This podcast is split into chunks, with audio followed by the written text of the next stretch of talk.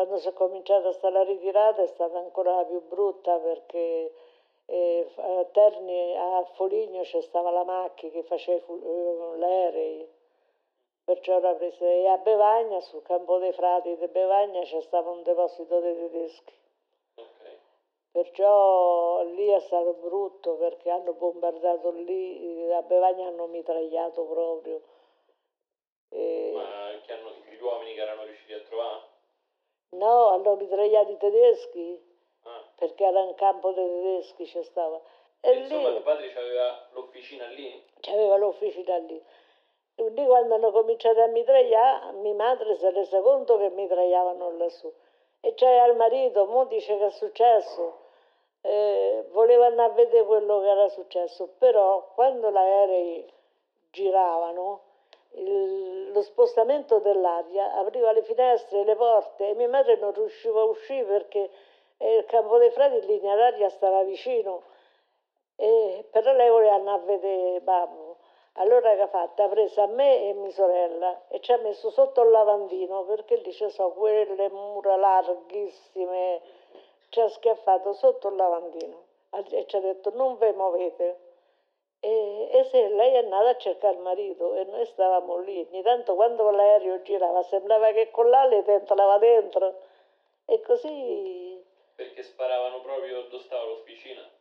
Eh sì, lì hanno mitragliato proprio, hanno dato, e lì c'era deposito di benzina, perciò è andato a fuoco.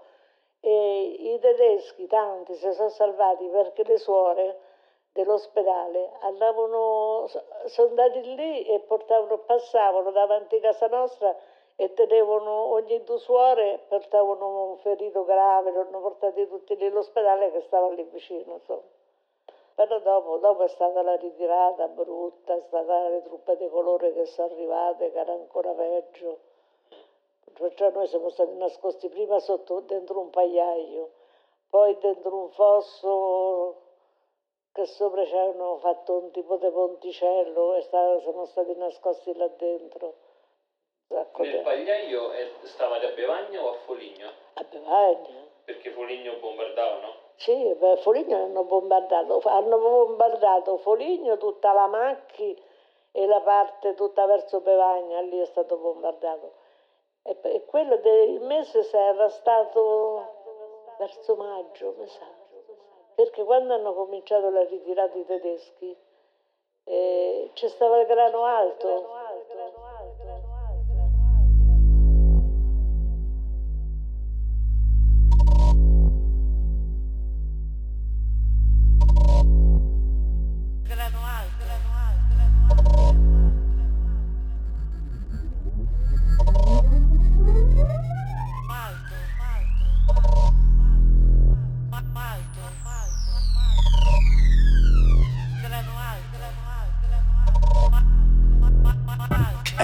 Giorno di settembre.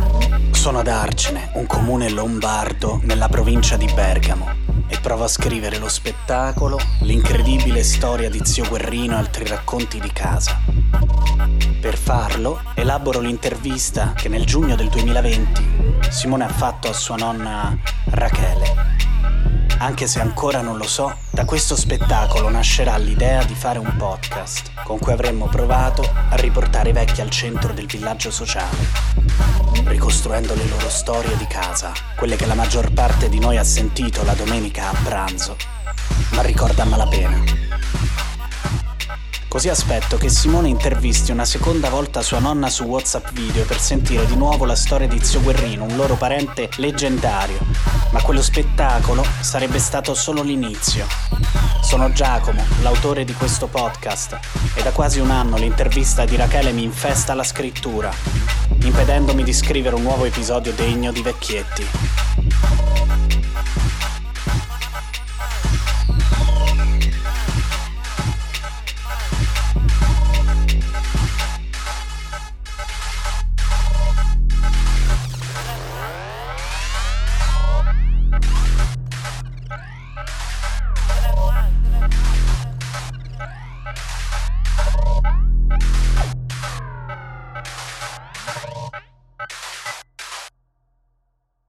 Volevo parlare del corpo di zio sociale. il corpo sparito che tutti cercano, il corpo da ricordare, il corpo che manca. L'immagine era semplice e mi martellava. Questo ragazzo di 24-25 anni, sociale, con le ali di cera alla Icaro, precipitato, il corpo di marmo fatto a pezzi, che la famiglia lo cerca scavando nella costa. Me lo immaginavo nudo in questa rete piena di gamberi a pezzi come se fosse caduto da molto in alto, ma niente sangue o ferite, solo polvere e marmo. Questo volevo raccontare, il corpo sparito, il destino di una famiglia, la memoria emotiva imprecisa contro quella storica precisa. Volevo scrivere una fotografia. Quando mi metto a scrivere, sono tutte fotografie. I colori sono vividi come le Polaroid e come i filmini di famiglia vecchi, quelli un po' macchiati, le foto dei vecchi matrimoni, dei battesimi, della mia compagna, Sandra. Un giorno sua cugina le manda dei video, video che ha ritrovato chissà dove. Primi anni Ottanta. Lei è piccola e imbronciata. È una festa di famiglia sul balcone di qualcuno. Non so quanti sono. Roma fuori è tutta, tutta, tutta bianca. E sembra un sogno. Sai quelli che ti stai per svegliare e lo senti che c'è la realtà lì, ma tu tiri e tiri e tiri e tieni perché il sogno continui, poi boom, eccoti lì nel tuo letto con le strisce azzurre del sole. È l'alba. È sbavato il cuscino. Nei video Sandra una bambina con la faccia scoglionata, sembra la zingara di un film. I capelli tipo a scodella arruffata, gli occhi nerissimi, la pelle caffè poi un'altra foto, attaccata al muro fuori dal bagno. Sandra ragazza che fa il pugile. Sandra coi guantoni che dà i pugni, capelli legati, un toppino rosa, gli addominali nervosi e mi viene voglia di entrare nella foto e mangiarmela. E io racconto agli amici che lei faceva il pugile, perché è così che mi ricordo da quella foto. E forse non aveva i capelli a scodella nel filmato da bambina e non faceva il pugile, però per me è così.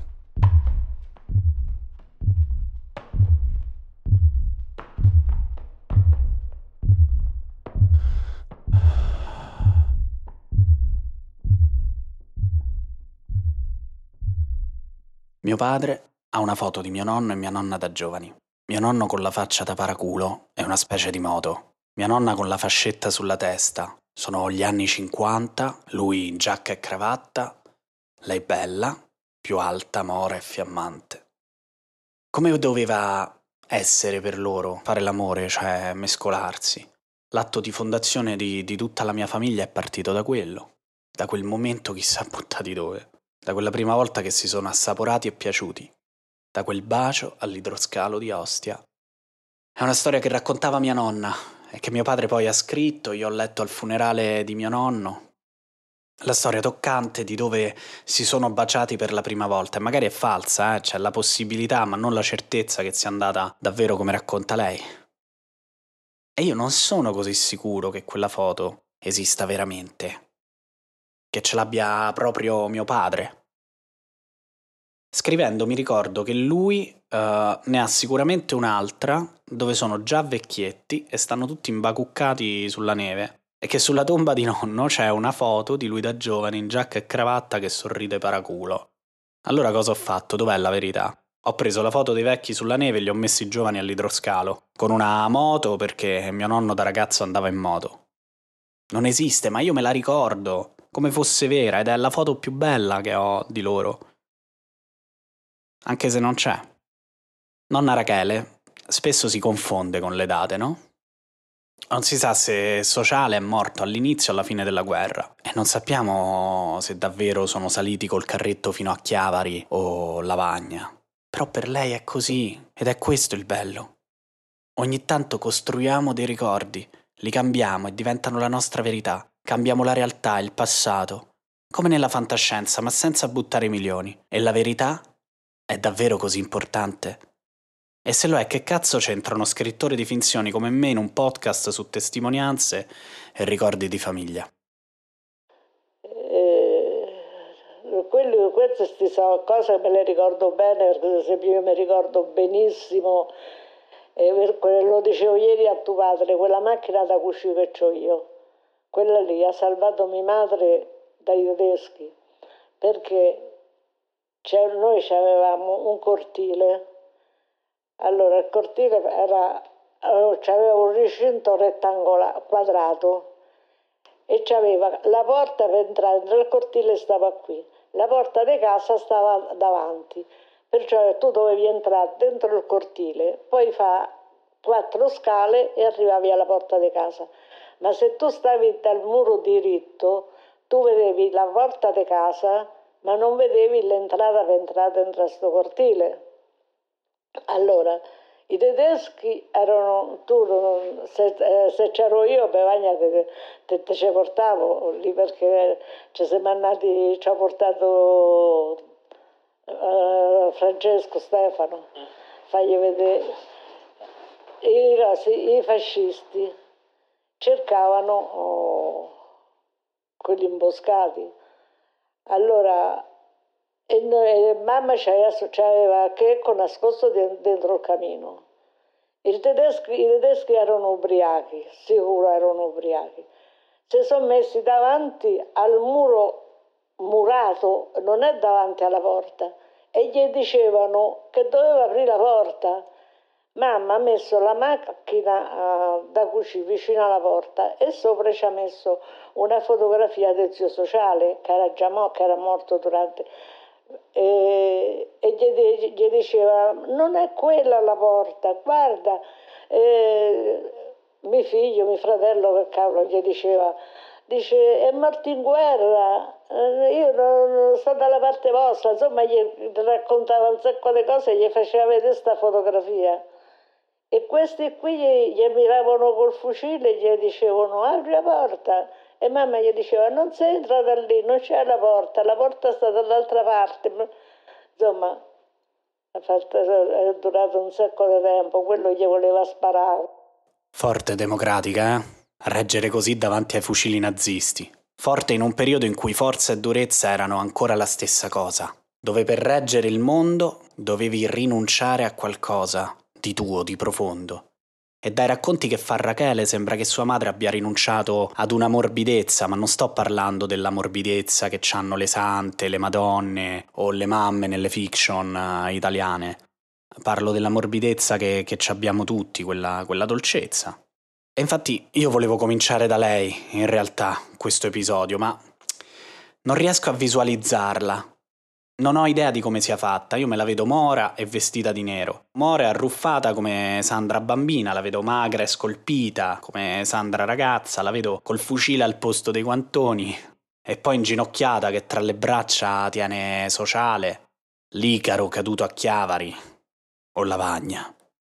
E sociale, sociale com'era? Non ne ho idea, io ho visto solo suo figlio Paolo, non so come descriverlo a sociale. Potrei chiedere una foto, ma perché io voglio il mio sociale, voglio che mi somigli. E allora sociale sono io dieci anni fa, quando avevo la sua età. Ed è assurdo pensare che io sia più grande di uno che è vissuto negli anni 30 e 40, anche se questo pensiero non ha assolutamente senso. Che lui 33 anni non ce li ha mai avuti, altro che Gesù Cristo. Sociale sono io a 23 anni, anche se lui quando è morto era uno che andava in guerra, con Maria a casa che aspettava un figlio e chissà se lui già lo sapeva.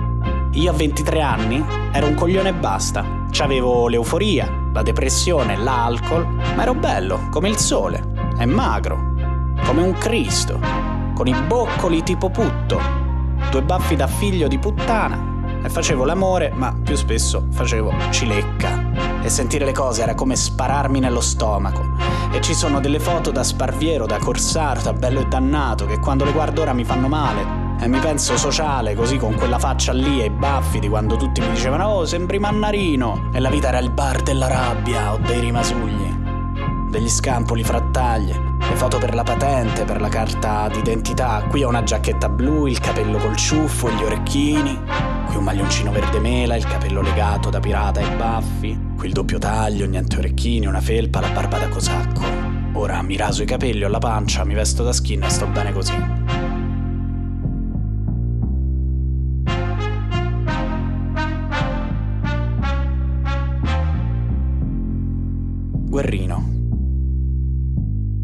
Suo calcolo prendo da qui, da me, da come sono ora. meno fotogenico ma più reale. Volevo cominciare questo episodio con Guerrino. Guerrino ormai grande con quel sasso davanti, il sasso che sta per ingoiare. Il sasso che ai medici sembrerà un tumore, il sasso con cui morirà per non mandare suo figlio al militare. Con un bel primo piano di Guerrino, sì, davanti al sasso. Guerrino uguale a me, ma da vecchio. Forse Guerrino come mio papà. Bello ma ferito, bello, bellissimo e zoppo e stanco, ma che sorride. E quando sorride è bello. Si è un po' rovinato, ma bello... Cioè bello bellissimo come la carta delle lettere vecchie. Perché la vita ti dà i pugni e tu li incassi e tutti i pugili si rompono il naso, i campioni di MMA hanno l'orecchio a frappa. La vita mena e addosso ti si vede. Ed è bello che ti si veda.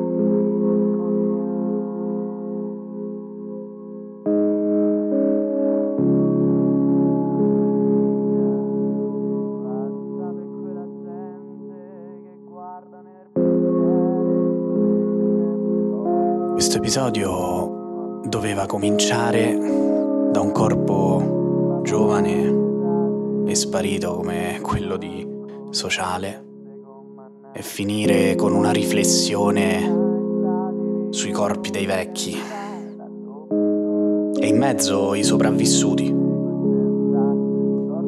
Cioè chi resta, chi, chi invecchia con quella cosa nel petto, quel buco nel petto come può essere la morte di un fratello, appunto. E come invecchia, che gli succede, che cosa diventa. E il corpo come specchio di tutto questo. Mentre lavoriamo allo spettacolo di Zio Guerrino, faccio una passeggiata al cimitero comunale di Arcene. Lì mi accorgo di una cosa che avevo visto pure dove è sepolto mio nonno. I vecchi sono sempre ritratti come vecchi, cioè gli mettono le foto da vecchi, come se li si potesse ricordare solo così dei tipici vecchietti italiani, ormai asessuati. O almeno così la pensavo allora. Immagino in realtà che ci siano mille motivi, eh, perché si mettono soprattutto foto di vecchi per ricordare i vecchi. Noi per mio nonno ci siamo confrontati, alla fine abbiamo scelto quella foto paracula che solo nonna se lo poteva ricordare così. La foto era vecchia e lui nella foto no. Mi sembrava un pensiero fico ad Arcene. Ricordiamoci quando ancora erano belli. Ero un razzista del cazzo. Facevo body shaming ai morti. Perché i vecchi non, non possono essere belli, i vecchi non, non desiderano. I loro corpi non sono soltanto i nostri qualche anno dopo. Sono domande che uno si fa quando lavora sui vecchietti. Però da una parte viene da dire voglio ricordarli quando erano tutta vita e quindi quando rimorchiavano, magari si divertivano, tutto doveva ancora cominciare, mille strade diverse che avrebbero potuto prendere. E non voglio ricordare i miei nonni o i miei genitori, ma quelle persone lì e basta, non i loro ruoli, ecco. insomma persone uniche, senza, senza funzioni. E vabbè, tutti i pensieri così che uno fa quando deve scrivere cose profonde sui vecchietti. E lì in mezzo a questo episodio doveva, insomma, si doveva parlare anche di una cosa così, un po' complicata, una cosa come la sessualità dei vecchietti, sì. E ad un certo punto parlando del corpo eh, avrei dovuto toccare anche questo tema e lo avrei affrontato partendo proprio dal mio razzismo, da quanto sia difficile pensare ai vecchi come a delle persone assolutamente capaci, desideranti e vive come tutti noi e chissà poi perché. E avrei provato a distruggere il pregiudizio, il mio pregiudizio, le cazzate di cui ho piena la testa. Non avrei parlato dei vecchi come la categoria Granny di Pornhub, eh, ma come qualcosa di più autentico, perché forse sta finendo l'era della vedovanza eterna Forse ora si ricomincia senza sensi di colpa? Cioè si torna ad innamorarsi, a fare l'amore. Come quel film preso da un romanzo di Kent Aruf, Le nostre anime di notte di Ritesh Batra, con due vecchi, bellissimi e bravissimi Robert Redford e Jane Fonda. Poi avrei anche parlato di anima, degli mortacci mia, dei tua e di tutti quanti. Una visione laica dell'anima, insomma. Avrei cercato di capire come funziona, che alla fine non c'è un'età precisa per decidere quando è finita e ti devi ritirare dalla vita, dalla socialità, dai baci e dalle serate romantiche. Invece sembra che in Italia la vediamo così. Da un certo momento in poi i vecchi si chiudono in salotto davanti alla tv, che è quello che hanno dato Amen. Ai miei io per esempio non la farò mai, se, se, reggono, se la testa e l'anima appunto tengono fino alla fine, voglio che siano felici e se la godano. E poi avrei detto che è così finché c'è quella cosa lì, no? Che ti fa brillare, quella cosa dentro. Perché deve esserci qualcosa, no? Qualcosa che brilla e che la vedi addosso alla gente quando in qualche modo si oppone al vuoto, al buio, a spegnersi. È una cosa che forse non è l'anima, ma che t'accende. Ogni tanto ci piove sopra e tu la proteggi, la asciughi e poi la accendi di nuovo. Un po' come la rettore che canta chimica. È questo il ciclo eterno, imponente, che non si spegne. Questo andare sulle onde o contro le onde, surfare o annegare, come si ripete da sempre, per sempre. Forse per questo sulla tomba di mio nonno ci sta una foto di lui da giovane che sorride paraculo. E questo ad un certo punto avrei voluto raccontarlo. Sì, nell'episodio che stai ascoltando. Ma non ci sono riuscito. Perché sono in crisi.